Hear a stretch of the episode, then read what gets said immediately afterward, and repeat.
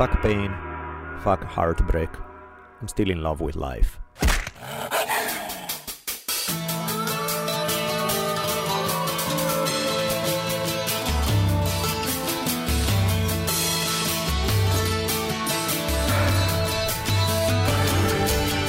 From the multicultural headquarters of the future capital of the free thinking states of America known as Los Angeles, this is the Drunken Taoist Podcast.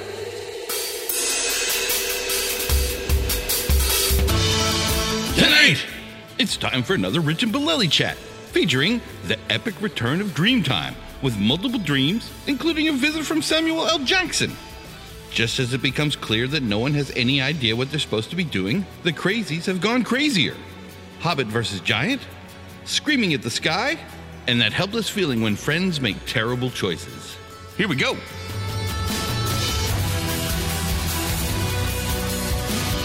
And now, asking you all to spread the words that corporations are not persons, I'm Rich Evers. And my partner in crime, the savage philosopher and middle finger of the gods, Daniele Bolelli, as we invite you to lower the lights, batten down the hatches, and prepare to open your mind. For the Drunken Taoist podcast begins now. Welcome back, everybody, to another fine episode of the Drunken Taoist Podcast, episode 195. The numbers are getting serious now. Um, a beautiful day here in Ojai. And as always, my pal Daniele Bolelli across from me for a COVIDly distant, safe conversation Yes. in the airy outdoors. Thank you so much for making the drive for a visit. Oh, this drive is like so much nicer. Yeah, it's quick and it's pleasant and it's not LA traffic, so that makes It's it none of those things. a lot more pleasant. I did have trouble with the berry truck guy. It was making me crazy. yeah, that's the problem of small country roads. That when you get good, man. stuck And behind, I can whip on those, and all of a sudden it was like, oh, he's going 27. yeah, when you This get this is a 40, man. Come Yeah. on, please. Yeah, Let's do yeah. 35. Come on. yeah, That's six and a half miles of that. I was like, yeah, It's I, I'm better than I was 20 years ago at it for sure. But man, sometimes it's like, would you please fucking get out? I know. Please get my disintegrator ray and take care of this motherfucker. that's why when you look around and you see the beautiful hills around, and you're like, okay, I'll just meditate on this and uh, get through. It is gorgeous here. You guys had the the because I can see the great the um scrape from the coast. Mm-hmm. Yeah. And it was the pinkest orangest combo. Yeah, that's one thing that for and it lights up down here when you're Yeah. down here. Like Yeah. the whole air is lit with orangey pink light. Yeah, for people who are unfamiliar, one of the phenomenal things in this place is that around uh, when when the sun is about to go down, there's a good 20 to 30 minutes where it's just a kaleidoscope of colors. Yeah. Like every 45 seconds, the light has completely changed, and you go from this beautiful bluish gray, pink, uh, red, orange, everything on the mountains, and it's a light show every single day. Yeah, it's like 90, 90 times out of the year you get it. And what's crazy about it, because we have a crazy combination that doesn't happen in a lot of places. It's the mountains going in directly into the oceans, and Mm-hmm. Yep. it doesn't. You know, but you guys have this fourteen thousand foot wall or whatever it is. Maybe Yep. it's, maybe it's only nine or ten thousand. Sure. But it's huge, and that color is not the direct sunset. It's the sunset bouncing off the water and hitting. That's phenomenal. It's It's so incredible. beautiful. if you ever get a chance, uh, you might not like it here. So. Let's say thank you to some sweet folks who help us out. We shall start with uh, Sure Design T-shirts, was uh, sponsor Savannah in her most recent One Championship fight, so that was phenomenal. Check them out at SureDesignT-shirts.com, and also they have a sister website at Harem Pants for the coolest wild uh, tie-dye hippie clothing you're ever gonna find. If you're looking for those old MC Hammer pants, they exist. Right. There's, uh, I want to thank big time grasslandbeef.com for sending us some of their fantastic products. As soon as we are um, done recording, I'm to dig through my freezer if I do have the London broil that Rich is going to cook later. Yes. So there's thank you so much for grasslandbeef.com. Um, thank you to Zebra Athletics for providing the mats that are forming my home dojo in the garage. And of course, thank you to not one, but two sweet wineries who have been sending some good wines my way. Um, Cellars, they are fantastic. I love them. And more recently, joining the show, I got some wine from materawines.com. thank you so much to both of them. How do you Uh, think they're doing? Um, I think, I don't know. I have no idea, to be honest. they're Napa ones, right? Yeah, yeah. But my mom lives up like San Luis Obispo. There's Yeah. a whole bunch of those wineries. Man, they usually would have thirty cars in front of them and driving up through those. little- Yeah, I don't know the, how that. I worry about going. everybody, but yeah. those folks are always nice. I guess online helps them out a bit, but Yeah. just it's a different thing the when you don't have visitation the, and yeah. they got the cheese ready. And I oh, don't man, know about. Matera wines. I don't know. Um, Ounce Cellars is different because I think he was primarily on the selling online more than the. Vi- I mean, I think there was some of the visit, but not as big. So I think it's less important. But but I may be talking out of my ass. So Well, people are definitely drinking a little more. Yes, there's that. uh, let's say thanks to the sweet people who have uh, supporting the show. Awesome. Let the pottering begin. Let's screw up their names. We got Lane Raper, Tom Sombera, Stefan Sebastian, Jesse Rantakangas, Yanni Linnima, Luis Pesquera, Christopher Parcel, Aladin Halihodzik, Austin Stilwell, Clayton Payne, Aaron Weisner, Herbert Schmoller, Jonathan Waterloo, Stephen McKee. Uh, and now that I think about it, maybe it's not Aladdin, maybe it's Aladdin, but yeah, that sounds more like It it. But sounded nice. yeah, either one is cool. Thanks so much, everybody. It's Yep. so kind. A lot of familiar names, but some new ones too. Yeah. Always exciting. And those of you who are opposed to parting with some of your hard-earned money purely on a donation basis, if you guys want to just, if you buy on Amazon, if you can please use the link dbamazing.com. Again, it's dbamazing.com. That would be sweet. DB amazing. Showtime.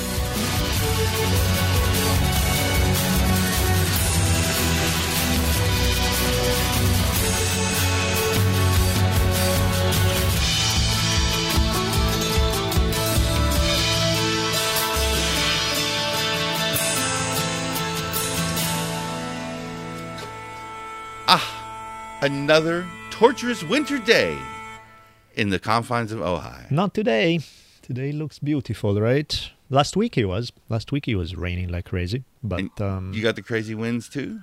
yeah, insane. Like, yeah, I don't know about you guys. Like, where uh, each place in the country has its own issues. This one, like, when it the wind comes up, I think it was like 50 to 60 miles an hour wind. Yep.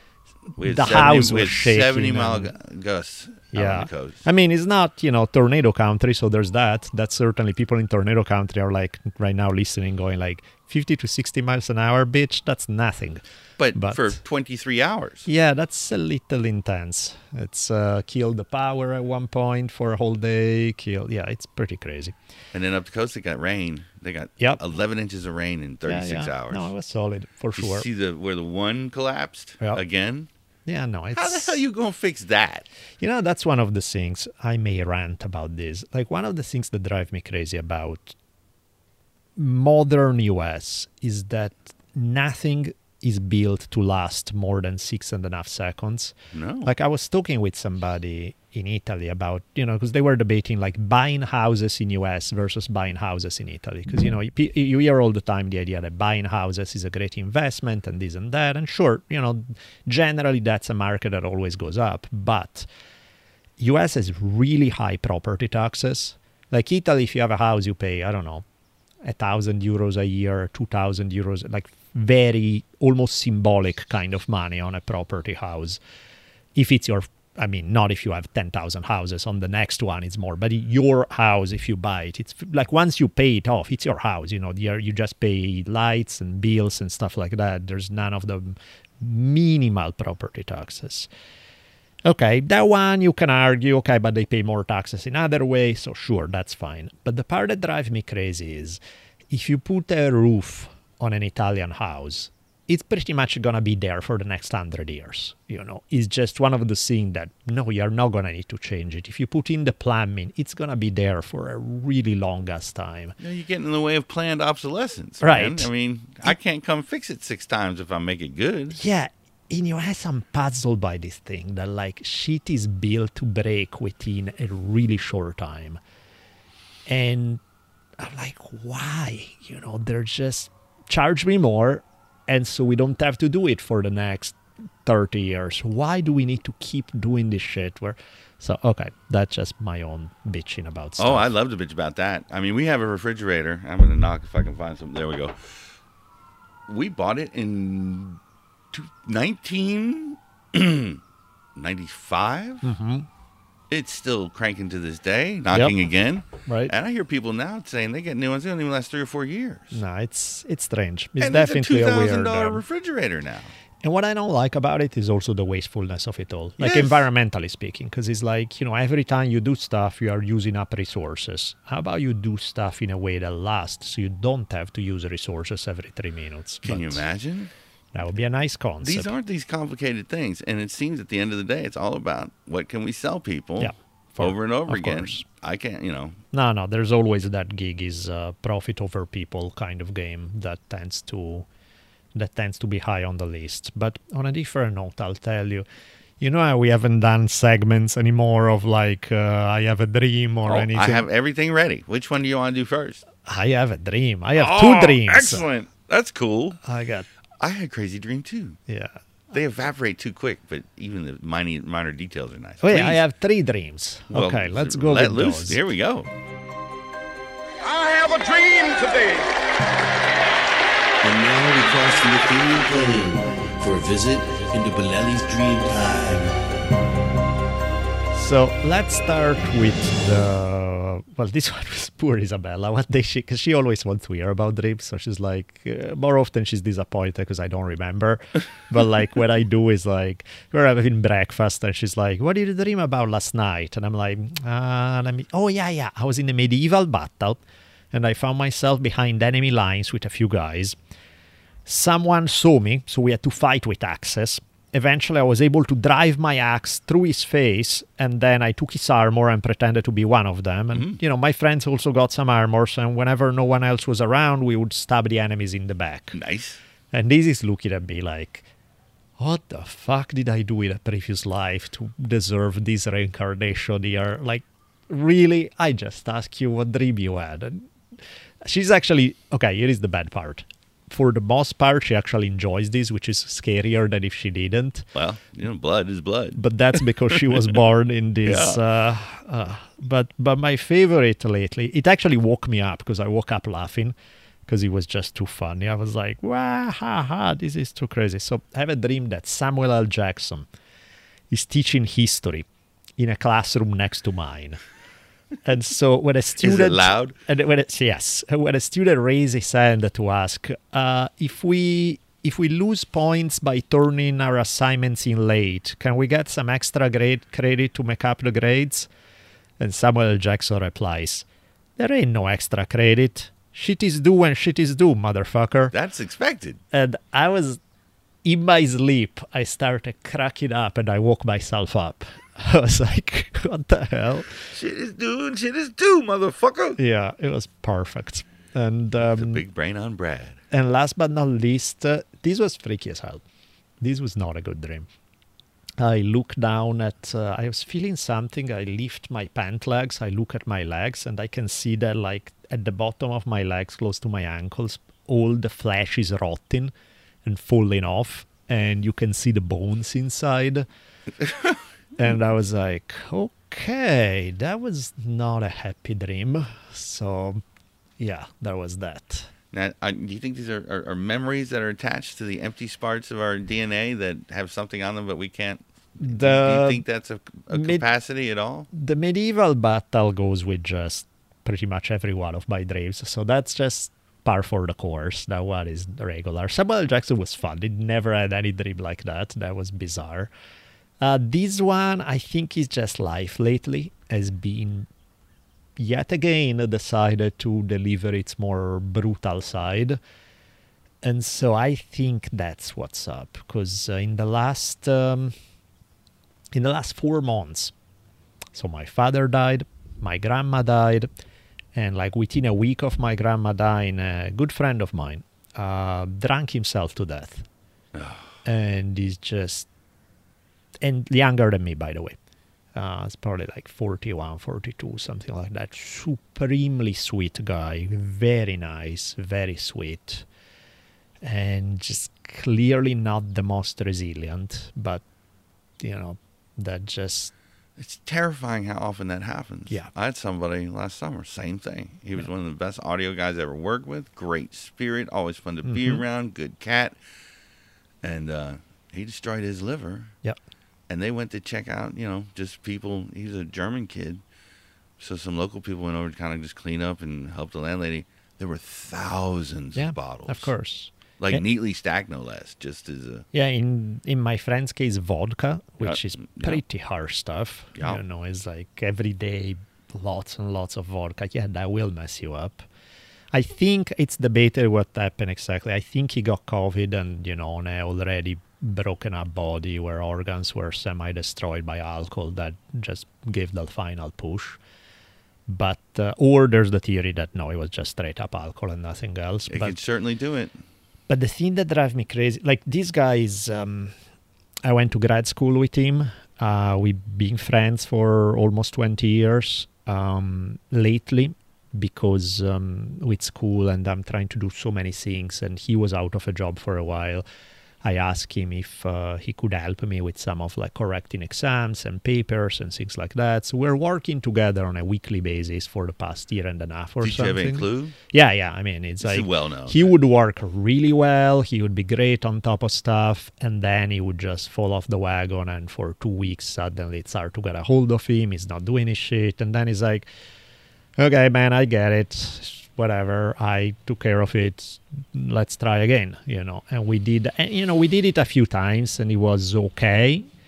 And then, like the last few months, he was just constant and you know we would talk he was trying to get clean he was you know there wasn't a lack of willpower or or let me rephrase there wasn't a lack of will. I don't know how much power there was behind it but definitely there was the desire to get clean. There was the attempt to you know he wanted to have a good life. He was not suicidal.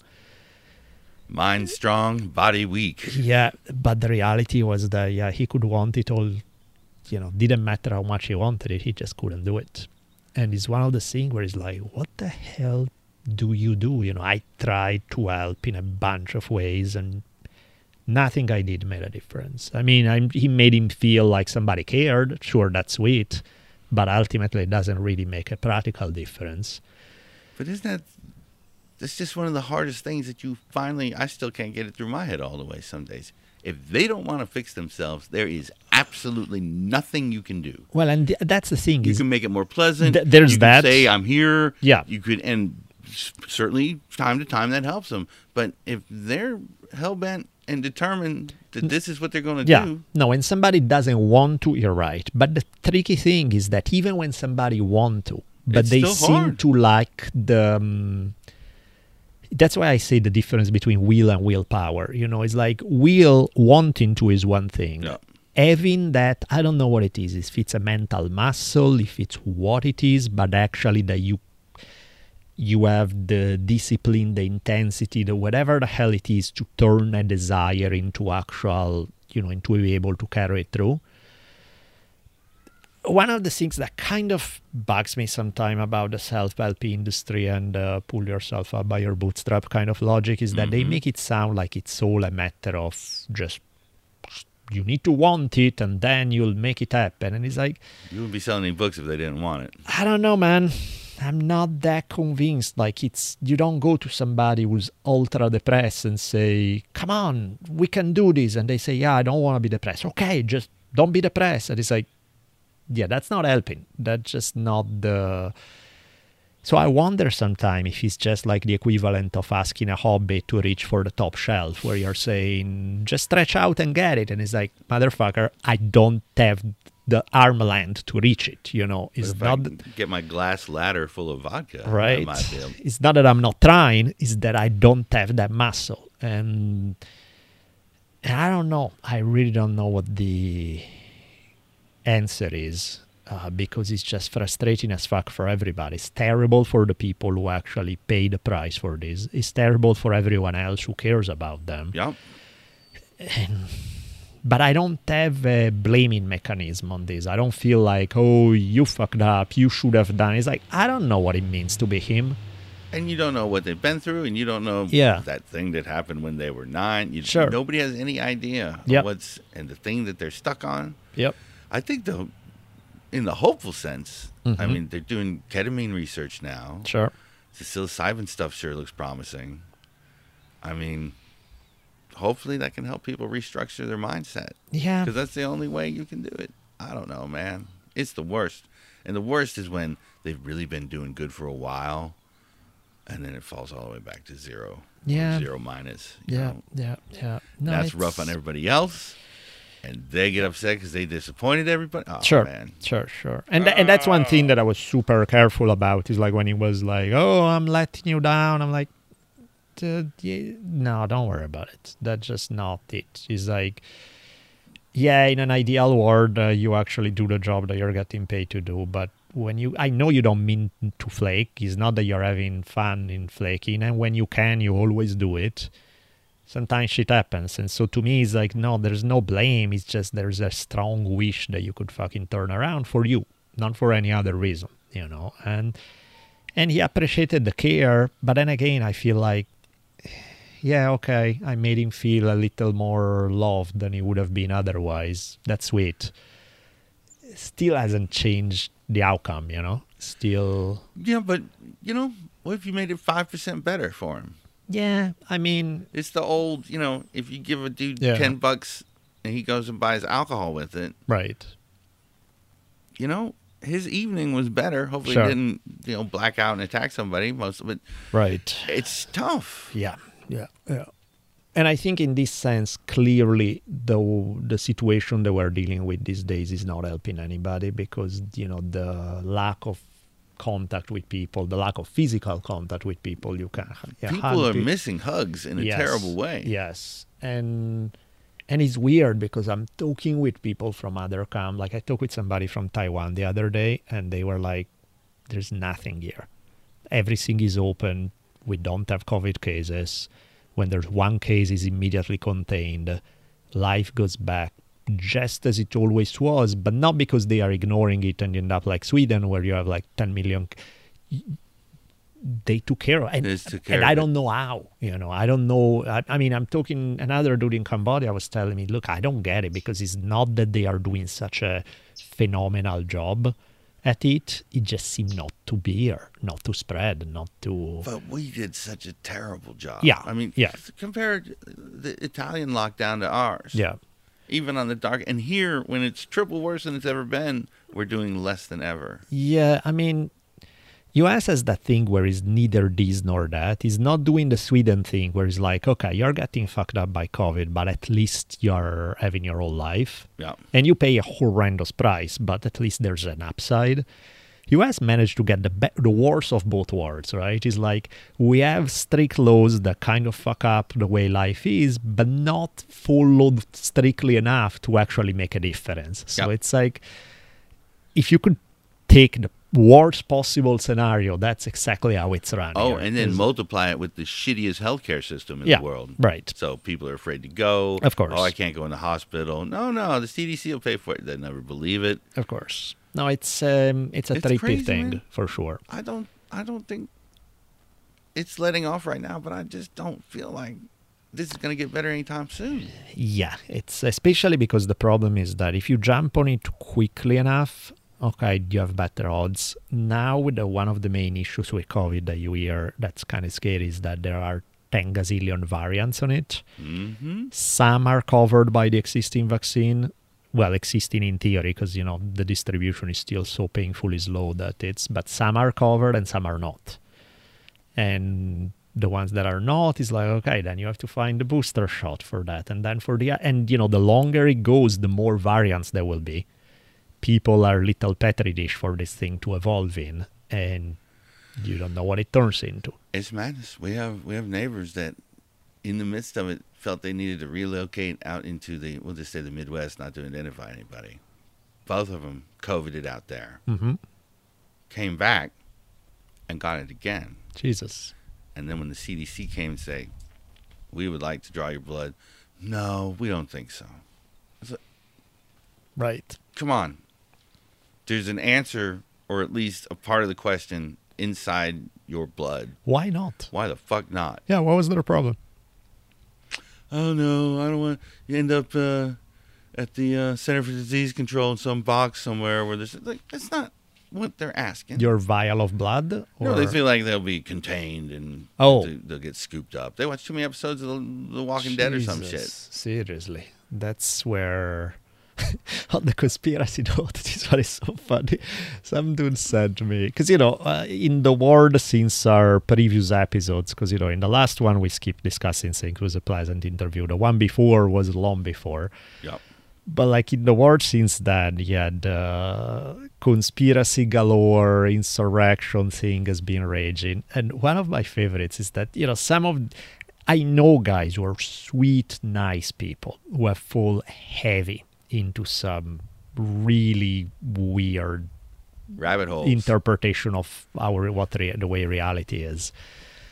And uh, and of course, there's a point where it's like, okay, none of the stuff you said was gonna happen happened. So now what? And there's this constant shifting of the goalposts, right? It's like, and then before you know it, you become it's like fundamentalist waiting, like Jesus will come back Sitting within our the roof lifetime. waiting for him to come. Yeah, Oh, it's wait, like- oh wait. No, Oh, we meant this other issue. time. I put a then- comma in the wrong place. It's October. Yeah. Oh. and oh. then before you know it is eventually right and Yeah. it's but like one of the things that really shows you where we're at is that uh, this guy sent me a thing saying oh did you see this uh, affidavit that proves that uh, the election was stolen thanks to this uh, internet thing that they did in italy and da da da da and i'm like please uh, show me the affidavit i look at the thing and it's a piece of paper typewritten uh, with no stamps whatsoever, so there's nothing official about no it. No fancy seal at the top to. Uh, There's no witness signature.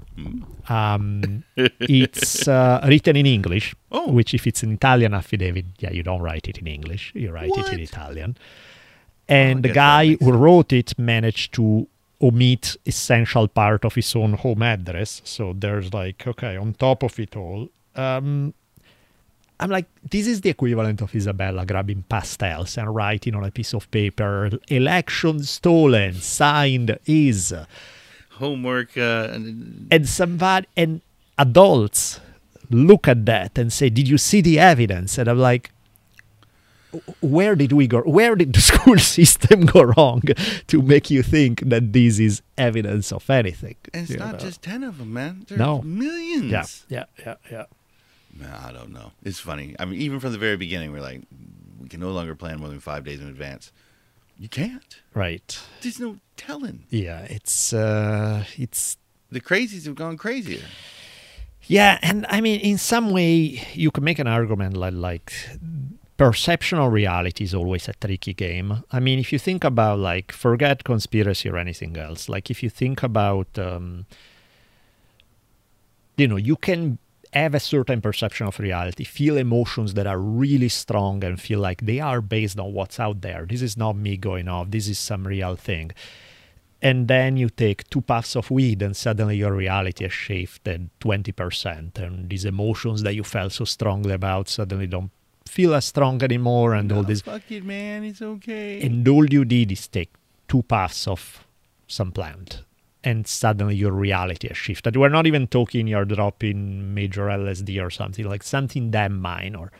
So there is something tricky about the notion of an objective reality when you know our filters can be altered so much so dramatically.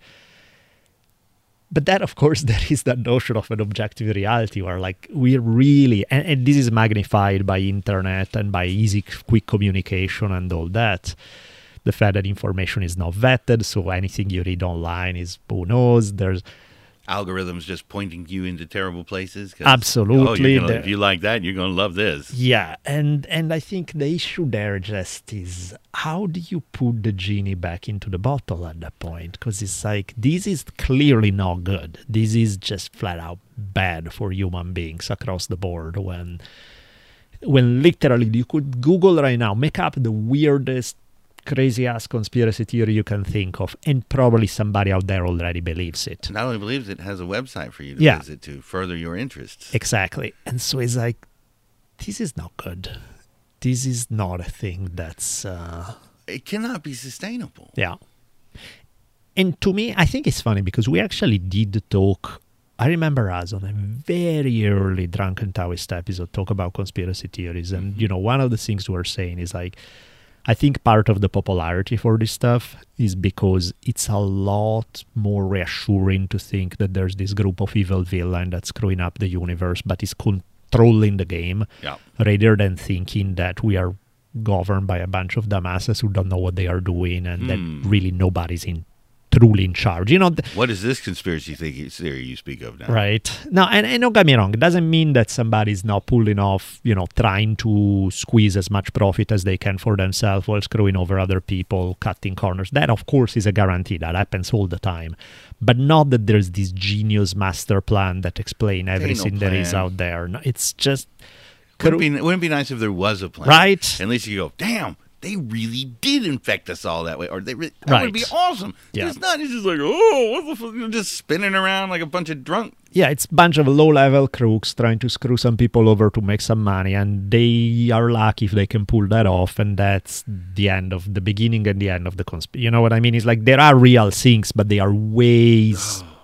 Less efficient, less overarching as people They make it sound. let's- How about those kids, the, uh, a bunch of 20 year olds that uh, say, oh, we have a healthcare company. We're going to give the. Uh, Give the antidote to everybody, and uh, they had no idea what they're doing. They had no capacity for it. But the next thing you know, they have a, a multi-million dollar deal. Right. I think it was Philadelphia. It was somewhere. Yeah. And they were swiping shit for their friends, and people Yeah. that showed up, with, and it was just madness. But somebody approved that. Yeah, and so I think that's the reality that the world is chaotic and messy, and there's there are very few people who have any fucking idea what they are doing or how to run anything.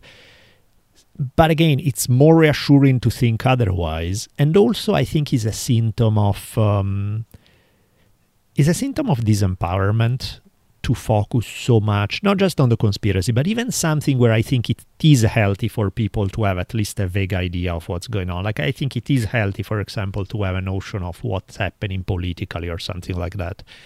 At the same time, putting a ton of your time and energy into something where really what you are going to make zero difference in that. What you believe, what you know, what you is going to, like, at best is minimal to me is like getting so angry about shit that you have no control over and no ability to change whatsoever is a symptom that the rest of your life is going to shit so bad that you feel so disempowerment on the things that count in your surroundings where you feel like at least I might as scream at the sky over this issue, and this is gonna make me, you know. There's a sense that by voicing your outrage, you are somehow doing something or you're feeling better. When the reality of the game is that you are screaming at the sky in a way that really makes no positive impact in the great scheme of things, and you're definitely you're still with the shitty job, you're still in a situation where, you know, there are problems at home that you can't fix. There are still 10,000 things that you wish you could change that you can't change. And now I got a sore throat from screaming at the sky. Right, on top of it all. A good scream once in a while is nice. But sure, yeah. sure. But, but I think that's the problem. I think like there's a level where people feel tremendously alienated and tremendously disempowered. And I think my favorite example of that is these insurrectionists Mhm. that wanted to stop the vote count Mhm. that didn't vote. that's even better, right? Isn't that amazing? I mean, the Georgia thing was phenomenal. Like the That was a the- miracle. The two Democrats we did in Georgia after basically, you know, bunch of Republicans have been pushing the thing is like, don't even, you know, the elections is crooked anyway, and so a bunch of those guys don't go vote, Yeah. and then it's decided over a really narrow margin. It's like excellent way to shoot yourself in the foot. there were That some was- fascinating things that went down. I mean, it is incredible. I don't know. Georgia was incredible. Wasn't expecting it, but they there's so much nebulosity. I mean, there's like they think they're this group, it's all, but they're pointing in so many directions that all you're gonna do is scatter it out and not hit anything fully. Yeah, and I really think that if you grab the um, grab 30 people who are nice, sweet, smart people, which, okay, you may have to search far and wide to get 30 of those, but still, grab 30 of those. And some may be more conservative, some may be more liberal, some may be whatever the fuck. Doesn't even matter. I, as long as they are not dogmatic, doesn't even matter what their instincts are. You know, they put them in a room and say, "Look, guys, can you help us figure out good outcomes to these problems. I can guarantee you that any of these 30 people who do a much healthier job than what's happening politically when people are entrenched over factional politics where it's like oh those guys are pushing it so we have to push the opposite direction Can't possibly help people because that's going to be bad for our side. there's no effort whatsoever to compromise to try to look at something from multiple direction where it's like yeah okay i do agree with that but let's also consider this other side. Oh yeah you're right. I didn't think about that. Okay let's figure how can we get both? You know when you look You're at talking, it now you're talking real conspiracies. You're saying people chatting things out and figuring out ways that might benefit everybody, not completely to their liking, but a good enough amount where you're getting the things that are the most important taken care of, Right. And, and things go well for everyone. And if you're wondering What? why that doesn't happen, among other reasons, there's one, there's a political system in which the existing political powers don't want that because they have an obvious vested interest in keeping their power base as it is, which is organized along factional lines. That's what they live for. Two, anyone who's smart and sensitive and sweet doesn't want to get into a thing where they are going to ruin your life if you get into politics. You're going to have everybody digging up every last Every thing internet that ever. post you ever did in your whole life. Absolutely. There's going to be a consistent effort to tear you apart. So it's kind of like, why do I want to put myself there? You know, there's just no, there's very little to gain. And so the result is that the people who are playing that game tend to be absolutely awful. And, uh, and that's where we get stuck. You know, that's where We're totally stuck. I don't know. A good chunk of people don't want to believe in science. yeah, yeah. A good chunk, you got to believe my book, and and then the fractional parts of that. Well, you don't believe my book the way I'm supposed, and this and what you had, blah, and off it goes. And that's just one faction of many factions. I, I don't know. I guess speaking of the, um, you know, you would have to search far and wide to find, to, just to start finding 30 sweet, good, and smart people. I had a discussion with this the other day. Actually, yesterday, she was telling me, she was a little bummed out because she was like, man, can I meet some kids who, I mean, I do meet some kids who are nice, they're sweet, but like once in a while, can I meet some kids with whom I can have an actual conversation that goes beyond PlayStation and, you know, how much.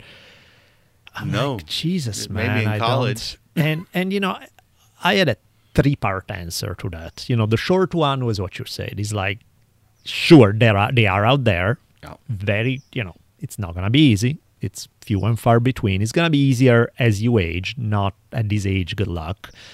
But they exist, but you know, the odds that you're going to run into them are not supremely high, you know. So keep that antenna out, but let's be real about it, you know. Point number two, however, is that you will run into people that maybe you're not going to have the most intellectual conversation in the universe, but they are sweet, good kids, and you can have fun with them, and they have good sense of humor and whatever the hell, and and take that. You know, that's fantastic. So keep your eyes open for that as well. And I understand even that's not that common, but it's a little more common. So that route is a good one. And then part three of my answer was, and the other aspect is just you really need to focus on shit that makes you happy, things that you can do for yourself, so that whether you run into the sweet and nice people or not, you still have those things that feed you. You still learn how to play guitar and love playing guitar, and you do that as a path, or you do this other thing, or you whatever the hell. You know, there are 10,000 things out there that can be your path in a way that and I don't mean path as in career. I mean as in things that feed you, things that uh, reach out there gardening with straw bales. That's fucking great, right? It feels good. Whether your neighbor is an asshole or not, or whether your people around you are great and sweet or not, you can still go out there and make it happen and feel good for a while. Yep. that's big. So I think it's like this three part thing is like what you want, eh, sometime maybe, but more later, hopefully, kind of. and it'll never be perfect. yeah, deal with the fact that people are not going to be like these, but you can still find sweet people that you can have fun with. And then the personal one, just focus on your own path to some degree so that you don't have this constant needy thing of like, where are they? Where are they? It's like, hey, if you meet them, great. If you don't, you're having fun anyway. Freaks and Geeks is running on one of the internet things, and it was uh, just I think they only made like 16 of them. But Yep. I've seen that one. Just really well done. Yep. And something from the 80s. Uh huh. No phones. Yep. You know, the Encyclopedia Britannica was your friend. It's just amazing to see how much things have changed. The troubles are the same. The vexingness of Yeah, clicks and mean people and sure. that's a universal one for sure. But what we've added to it with all these electronics next to us day and night, Yeah, I mean, there's, and it's again classic double-edged sword, right? Because on one hand, it fucks you up. There are problems with peer pressure from Facebook to you know thinking that you need to have this highlight life that people put on Facebook, all of that. that is a real, real problem. At the same time, you know, you can be in the shittiest tiny town in the middle of nowhere, surrounded by three toothless rednecks, and that's it. And you can Google something, and you'll have access to things happening across the world that remind you that not everything is your shitty tiny town with three toothless rednecks, where you can learn uh, whatever you want on YouTube from some of the best people in the world, where you can, uh, you know, where you can really create a gig for yourself that's cool within the confines on your home, just thanks to an internet connection. But those hopes were there back in the 80s. People were still making their way to New York and Hollywood to be in theater and that sort of Yeah, but I mean, just the physical aspect is Oh. like you needed to, you know, if there is no picture from somebody who's in Maui right now. beautiful pineapple on Rich's phone, there's something to be said so about. I feel better from there. yeah, there's something to be said about being able to do things that take you to that place. You know. Oh, I speaking of, okay, sorry, I'm all over the place. No, it's okay, and you're absolutely correct. I have a fun one for you. So, since our previously recorded episode, uh, sweet good old Savannah went out to Singapore under extremely strict COVID protocol. Uh, they tested her for COVID every single day she was there. She was on full lockdown the entire time, had to be in the hotel room, just get out one hour to get some training in, and that's it, because she had a fight in one championship.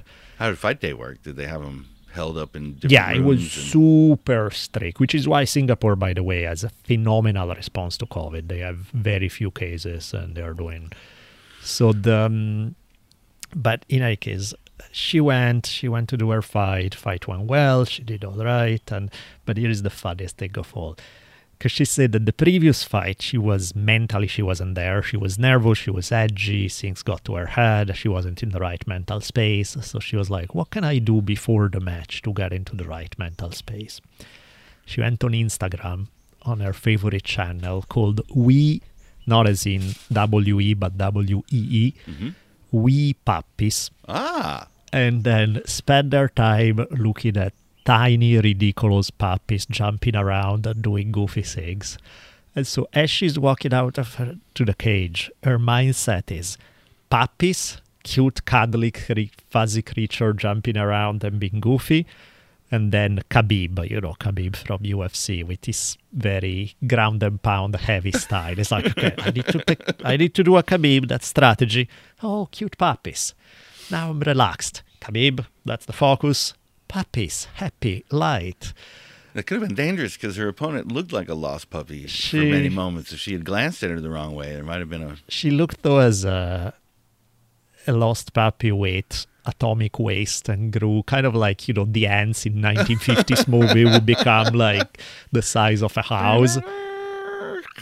Like it literally looks like a fight between a hobbit and a giant, Yeah. where Savannah is like a full head shorter than their opponent. Emily says when she grabbed a hold of her, it looked like a koala climbing a tree. Pretty much, pretty much, right? It's just Just one of the on. thing where you're like, and you can see some is doing moves that would work on somebody else, but there are like still like about six inches of legs that you didn't count on being there that she can still be in balance despite the fact that you're lifting her. It's like you can't lift her that much because she's so it's she looked like she felt bad about it afterward. yeah, I think it's an totally interesting. Uh, it's an interesting thing from Sav's viewpoint because I think she really enjoyed the competition. She enjoyed that aspect, but she really does not enjoy the brutality of it all. yeah. it's like there's It's an aspect moment. where like, I can't even like, imagine her as she's pummeling this. yeah, it's like I want to punch this poor lady in the face. when's this And- guy gonna call this thing? This Yeah. is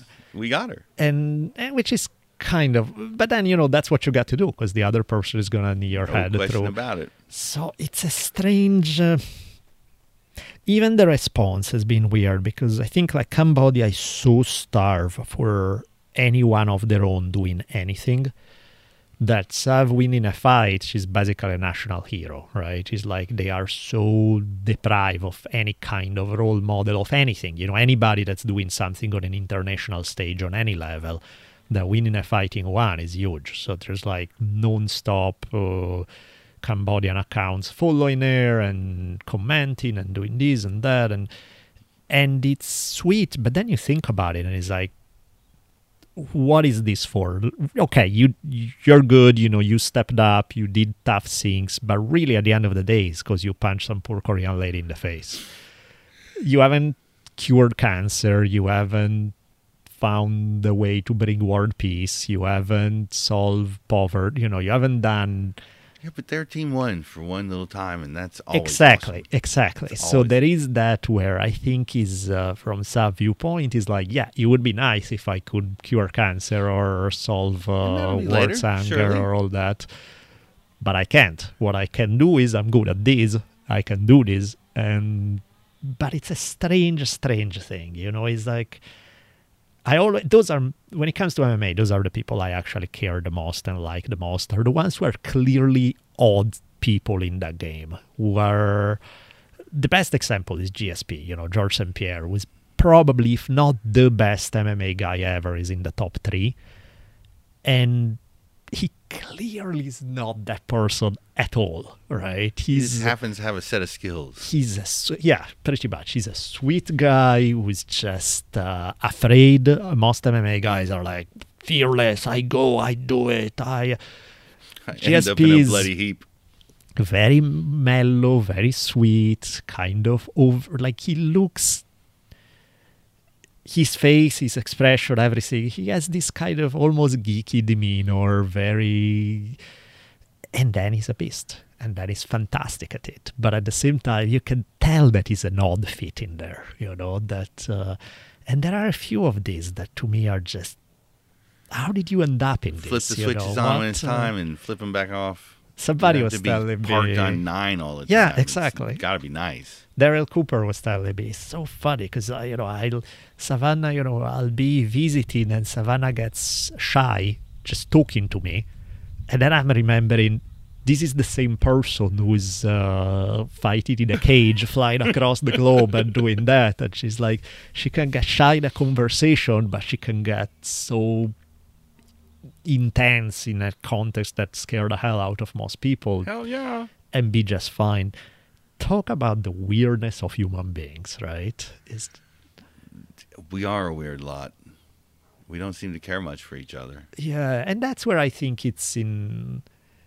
That's also another thing that like she didn't do anything spectacular at the end in terms of like anything major, but just the fact that she was super sweet to her opponent, and you know the second she was Not done, climbing the fence. No, "Ah, she just had this big smile, and uh, and you can see that the com- there are three commentators on the one broadcast. Uh, Rich Franklin was clearly not a fan. He was kind of like, "Oh, I haven't seen enough. I need more aggression." da, da, da." At the end, he was like, "Okay, okay, you know, she was patient." Before he was like, "This is kind of like not enough." Then she was like, "She was patient." Then she found their stuff. She did a great job. But he was not a fan. The other two guys, you can clearly tell that they are looking at her like a big puppy because they are like, Yep. it's always great to see her. Oh, look at that big bright. You know, they talk about her in a way that they don't talk about anybody else like that, you know, because there's a different energy to it that clearly is uh, endearing to them. And uh, it was pretty funny. Different energy. Yeah, you can definitely say that.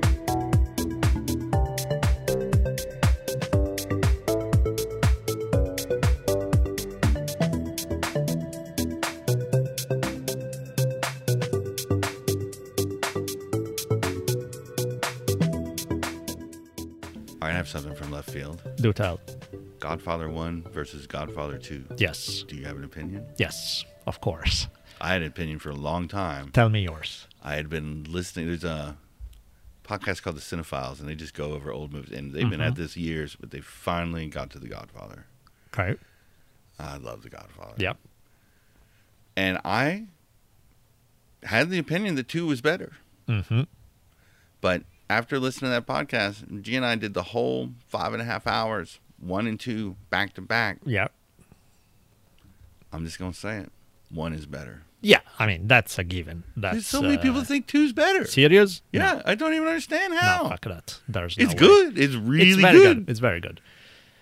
I think like one of the issue is um, just character development. That they do a great job into character development, Oh, but the reality is that the one that you uh, enjoy is uh, the old guy, is Don Vito Corleone. He's Yeah. and even in fact when they go back in time and they have Robert De Niro play him, Yeah. he's still fantastic. Yeah. You know, so he's not just Marlon Brando acting; he's the character. He's a phenomenal Especially character. by the time he's got it up and running, and he's got that nice goatee going, and oh, Yeah, and and why is it? Because he's a badass, he's a gangster, but he's a sweet gangster. So he's this exception to the rule where gangsters are shitty people. Yep. He's instead this sweet, semi-honorable person, and so you you sympathize because he has that badass side that's attractive, but at the same time with he's a heart. the people. Perfect.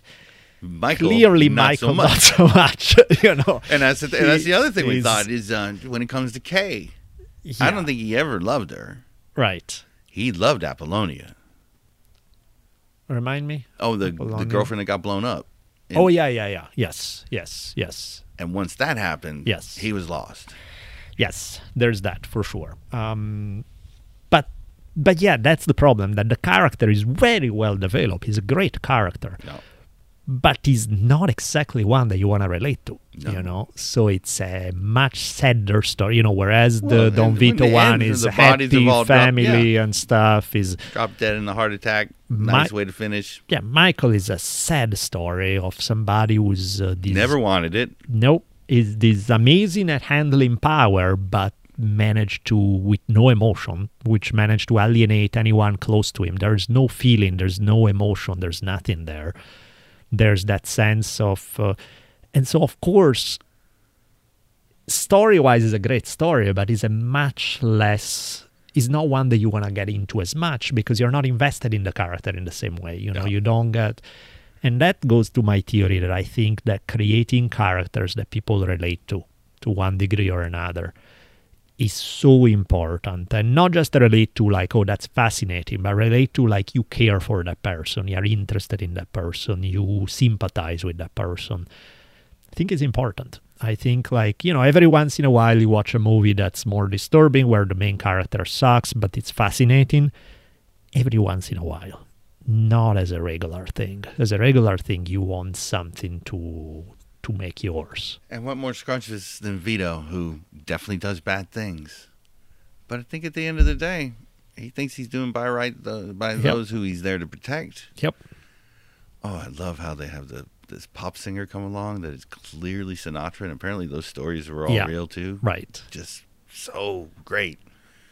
And the wedding, Yep. how gorgeous is that? Now that whole movie is fantastic. And that opening scene, yeah, it's like 26 minutes. Yeah, but by the time you're done, everybody's in place. You know who everybody is. You know Sonny's a lying cheater. I tried to show it to his. She wasn't into it. It's that one may young. be a little too early. She was like, eh, like a few scenes here and there, but maybe it's too slow. Too. I'm sure it would Mhm. seem slow, Yeah, but, but it doesn't seem slow once you're a big fan. Yeah. I love America. yeah. No, it was. I love So The great. Godfather. Definitely. That's. uh Did you know he had to fight to get Marlon Brando? But they were talking about Danny Kaye or Ernest Borgnine as Vito. What the hell? I don't even know. I don't really remember. These guys guys. that just wouldn't have done it. It Yeah. could not have possibly been the same. No, I mean, And the fact he was 47 when he was playing The Godfather. Like he was only 13 Jesus. years older than Michael. that's crazy. It is crazy. But they, uh, yeah, he they make him look like he's 302. He Yeah. No, cotton in his jaws. Anyway. And even when they go so back in time and they have uh, De Niro playing him, it's so good. It's, That's the best part. I love that part. But then that big, there's like a giant gap before he finally goes back and gets the old Don that killed his family, which is so satisfying. yeah, yeah, yeah, yeah. No, it's uh, it's a phenomenal. There's nothing on that level. Yeah. I've still never watched three. I think I tried watching it and I don't even remember anything. It was kind of like It's just a big scene. They pull me back in, and we've all you know, it. poor Coppola was um, he didn't want to do it, and he owed money to the, um, if I remember correctly, the story. Basically, he was forced contractually to do it, and you can clearly tell that he's doing it with his left pinky, and he just doesn't care. Yeah. And yeah, it's a it's he wasn't a great movie. Let's put it that way. It's, uh, but yeah, one and two are phenomenal. And you know, I tried um, on that note. I tried watching, and I watched it, and I even enjoyed it to some degree. Like I watched The Sopranos, and they were great episodes. But the vibe I did not enjoy. Like there was way too much yelling and screaming and angry and yelling and screaming and angry and yelling. It's like Jesus Christ gave me anxiety. you know what I mean? It's like I'm watching it and I'm like, why am I watching it again? I mean, it's a good show, but Jesus, man, it's a little. I don't want to say There were enough- depressing. oh, but it's totally depressing because you kind of always knew where it was going to end up from the very beginning anyway. How could it not? And you're just But like, like, moments when like Paul and Christopher, like when they're trapped in the van starving to death, and someone's got a relish packet. Is that fucking relish? Just fascinating and fantastic. No, it's and there's a- great. you know, there's a prequel movie coming. Is there His son, I mean, Gandalf James Gandolfini's yeah. son, who looks exactly like him. plays. So uh, that's young, awesome. Young him. It should be fun. That could be interesting because yeah, the show. I felt that it was too. It was a great show, super well written, Yeah. great characters, just too damn angry. Like I didn't want to hear feel that anger all the time. And again, I'm the one who watched The Punisher and gets all happy, so I'm not like all Disney movies. But it was just. I don't want to hear people screaming at each other all the time, every single episode. It's just like Jesus. Have you guys checked out the Queen's Gambit? I have not. I know everybody's raving about it. Yeah. It's really a nice thing. I think more than anything, not to give anything away. She starts in an orphanage, and it looks like the worst possible thing's about to happen to her. She goes down into the basement where the creepy janitor guy is, and all he wants to do is teach her how to play chess. So, awesome. like, so, but there's like the Right. first few episodes, Yeah. always like, oh, now here comes the sleazy Yeah. boyfriend. Oh, we know this is gonna go bad. Or she gets adopted, Right. And the stepfather's all freaking. It's like, oh, here it comes, but it doesn't. That's awesome. We're so set to expect the worst. yeah, pretty much. That when things go somebody's way, it's almost shocking. Yeah. Yeah. No, it's um It's it's really well done. yeah, that's I yeah, I've heard a lot about it. I hear that it's great, but I have not um I have not checked it. I, I don't really check out a lot of shows to be honest. Um fairly minimal, but but I hear that it's great, so that could be something to know. One of the few things I watched lately, I watched a documentary Mhm. called The Eagle Huntress. And it's a documentary about this young girl in um, she's Mongolian, but I think she's in Kazakhstan. I can't. Re- in any case, um, sounds familiar. eastern steppe kind of environment. And uh, you know, typically eagle hunting is a male thing. Like they go, and by eagle hunting I mean like they adopt an eagle, they raise the eagle, and they use the eagle to go out hunt prey, right? Kind of like falconry, right? So it'll go grab a fish out of the river for you, or Yeah, or some rodent. pretty much that's the idea. And um and the thing is you know they hype it a little bit. Like they the reality is that there actually are a few female eagle hunters. They make it sound like she was the first or the only. Not exactly true but you know overall not that inaccurate either. But it's so cool to watch. Like the The family is great. The relationship between the dad and the daughter is fantastic. The relationship between the daughter and the eagle is fantastic the even the other girls at school when they chat they are not they are all super supportive of her they are all really nice with her and she's they are very affectionate with one another it's just a sweet it's a documentary, story so yeah it's it's, a documentary it's all Wow. real stuff Is the eagle footage pretty amazing? is it's really amazing and you know i'm i'm from the stone age so there's a bunch of stuff that on netflix you cannot get streaming and i don't think you can get this streaming on netflix at least but i'm still on the dvd plan where you can get the dvd in the mail and they still show up. the advantage of that is that yeah you have access to so much stuff that does not exist on netflix otherwise that is pretty sweet so you get to watch things that otherwise you not have access and uh, so i yeah i watched it on dvd but it was great It's funny. We watched The Godfather on DVD because we just had them, yeah and it was yeah. a surprising difference. Like those DVDs from 15 years ago don't look as nice as this 4K stuff does now. right of course But somehow we managed to rise above and yeah still enjoy the yeah, film. yeah i love the godfather that's just such a archetypal it's funny everybody like you would be hard pressed to find too many people who hated the movie it's uh, it's a really really really like they hit it to perfection Yeah. And even though there is violence, it's not on the scale that they expose us to in shows these days. no no and the violence i'm ambiguous about it because on one end yeah i don't think it's the healthiest thing yeah then you end up like me dreaming of medieval battle with axes all the time at the same time to me the violence is not the most disturbing part like i'm disturbed by the twisted sad depressing shit that And like the to- terrible choices they have to make. yeah, to me, Game of Thrones, for example, like despite the fact that it was written, save for the last season, but it was written super well, and there was it was a great show. There was uh, many moments in Game of Thrones where I'm like, do I really want to keep watching this because it was just so fucking depressing that it's like, ugh, you know. Like I don't mind like the violence of Game of Thrones I could live with. Is the you know little girl getting burned to death by her father as a sacrifice? I find a little more It's heavy, isn't it? yeah, it's, and and not once. You know, they have moments like that every other minute, and so you're like. So I tend to be more disturbed by that than like when I watch. Uh, I really can recommend enough if you guys have even like I don't dig superhero movies for the most part, but like the Punisher, the TV series. You know, they made a bunch of movies. Not those. The TV series they done on Netflix. There's a couple of seasons. It's so well done. It's so insanely well done. Yeah, that actor's really good at it too. It's amazing, and you know, it's insane. I thought you were going to say Logan. Do you like that Logan one? is fantastic for That's me. the best one of them all, yeah, I think. exactly. To me, in fact, the superhero stuff, done? like the only ones are Logan Yep. and the Punisher. And when you look at them, they are not that different of a story. Nope. I don't want to say it's the same character, but pretty damn close. And it's you know violent. Hell, he's super ultra mega violent. Yeah. But somehow it doesn't bother me. You know, like that That's part is not. smashing the wall with the with the sledgehammer. Yeah, yeah, yeah, That's, yeah. that's Yeah. Yeah, yeah, yeah, That's fun. No, it's um so it's interesting because yeah, it's less the violence that bothers me, it's more the emotional context that may bother me, depending on how they play it. You know, to me, like the violence in the Punisher seems fitting. There are other cases where I feel like, ugh, that's ugly. That's just nasty, ugly, and sad. And that's where I'm like, "Ah, I want a little less of that in my life. Like Isabella was making fun of me because you know right now I can't write because I'm back to try to crank out History on Fire episodes like crazy. But during December, I'd carve myself some time to work on a novel, and I started a Caravaggio novel. And it's heavy as fuck.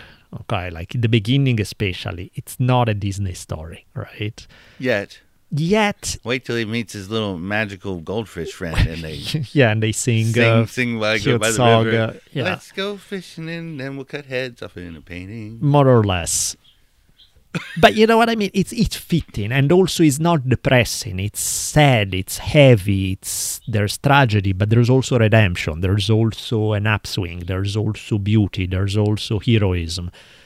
That I can live with. You know what I mean? Because I don't want just the Disney fuzzy creature. I mean, I like the fuzzy creatures of the forest to be in a good mood so once in a while, but I don't. I'm not saying that you need to banish all tragedy from uh, from movies or books or anything. But it's a I- novel, right? So you're going to play with it. Yeah, but I don't want Attached to it- reality. I mean, the Pope is still going to be his friend and things like that, right? Yeah, I don't want it to be. Yeah, no, that's a crazy story. And in fact, and you know, and I'm, but I'm running wild with it, right? So I keep the history that we have, but I also make up a fuckload of stuff where I'm creating my own character with it. You know, it's not Caravaggio, it's my Caravaggio. You know, So do you want to do Netflix series? Or you want to do the movie? right? It's like, man, Netflix that would be series might be more fun, but man, the movie would be beautiful. That would be such a great show. But um, 110 minutes of just.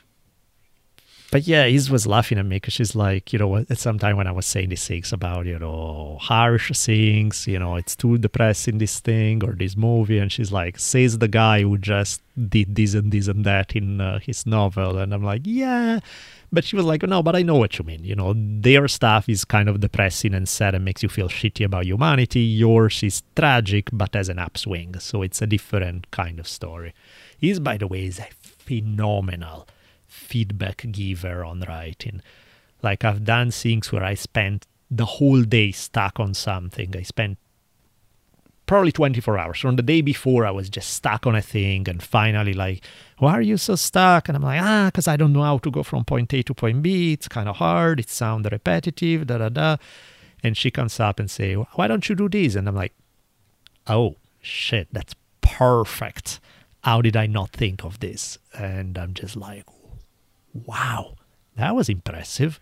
You just saved me a ton of time, energy, and blood, sweat, and tears with just. I was like, fuck, you're smart. When the muse stops by, it's good to listen to it. Yep, that was uh. So, she's uh she's an excellent feedback giver. That's an hour. Sweet, my man. I would say let's go enjoy this sun while we have it with no rain and no wind today. Yeah. Let's do that. Everybody, be well. We'll figure it out at some point. Have a great one.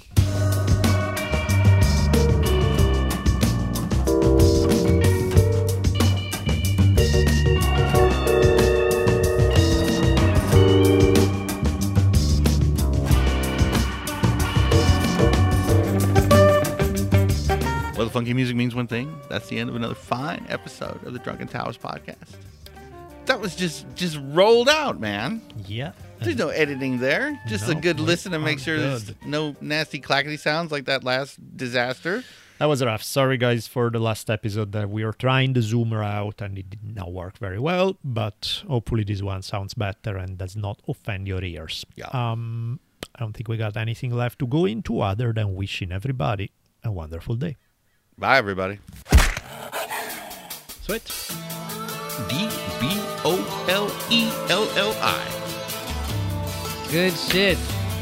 R I C H I M O N and the numeral one.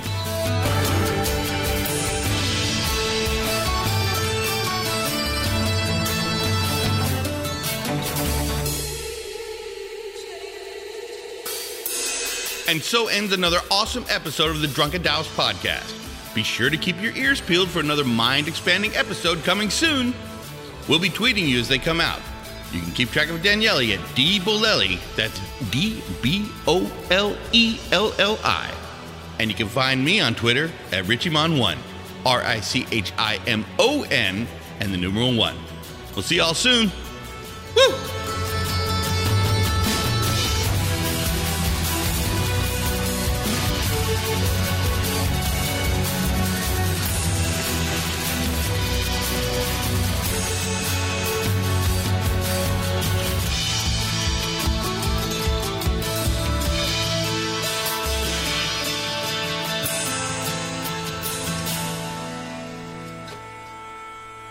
I don't want to hear this. No, you don't. In questo caso, in questo caso le provvidenza di Dio Duncan showed you the way, yeah? Oh man, isn't that scary to think? Nice. So don't kill people, do that instead.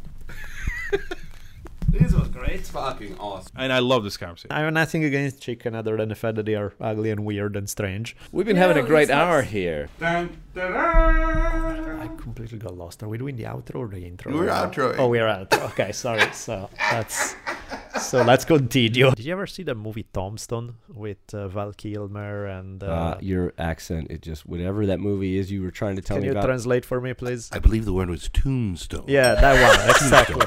Just as I was saying, you know, Tombstone. now, most everybody thought.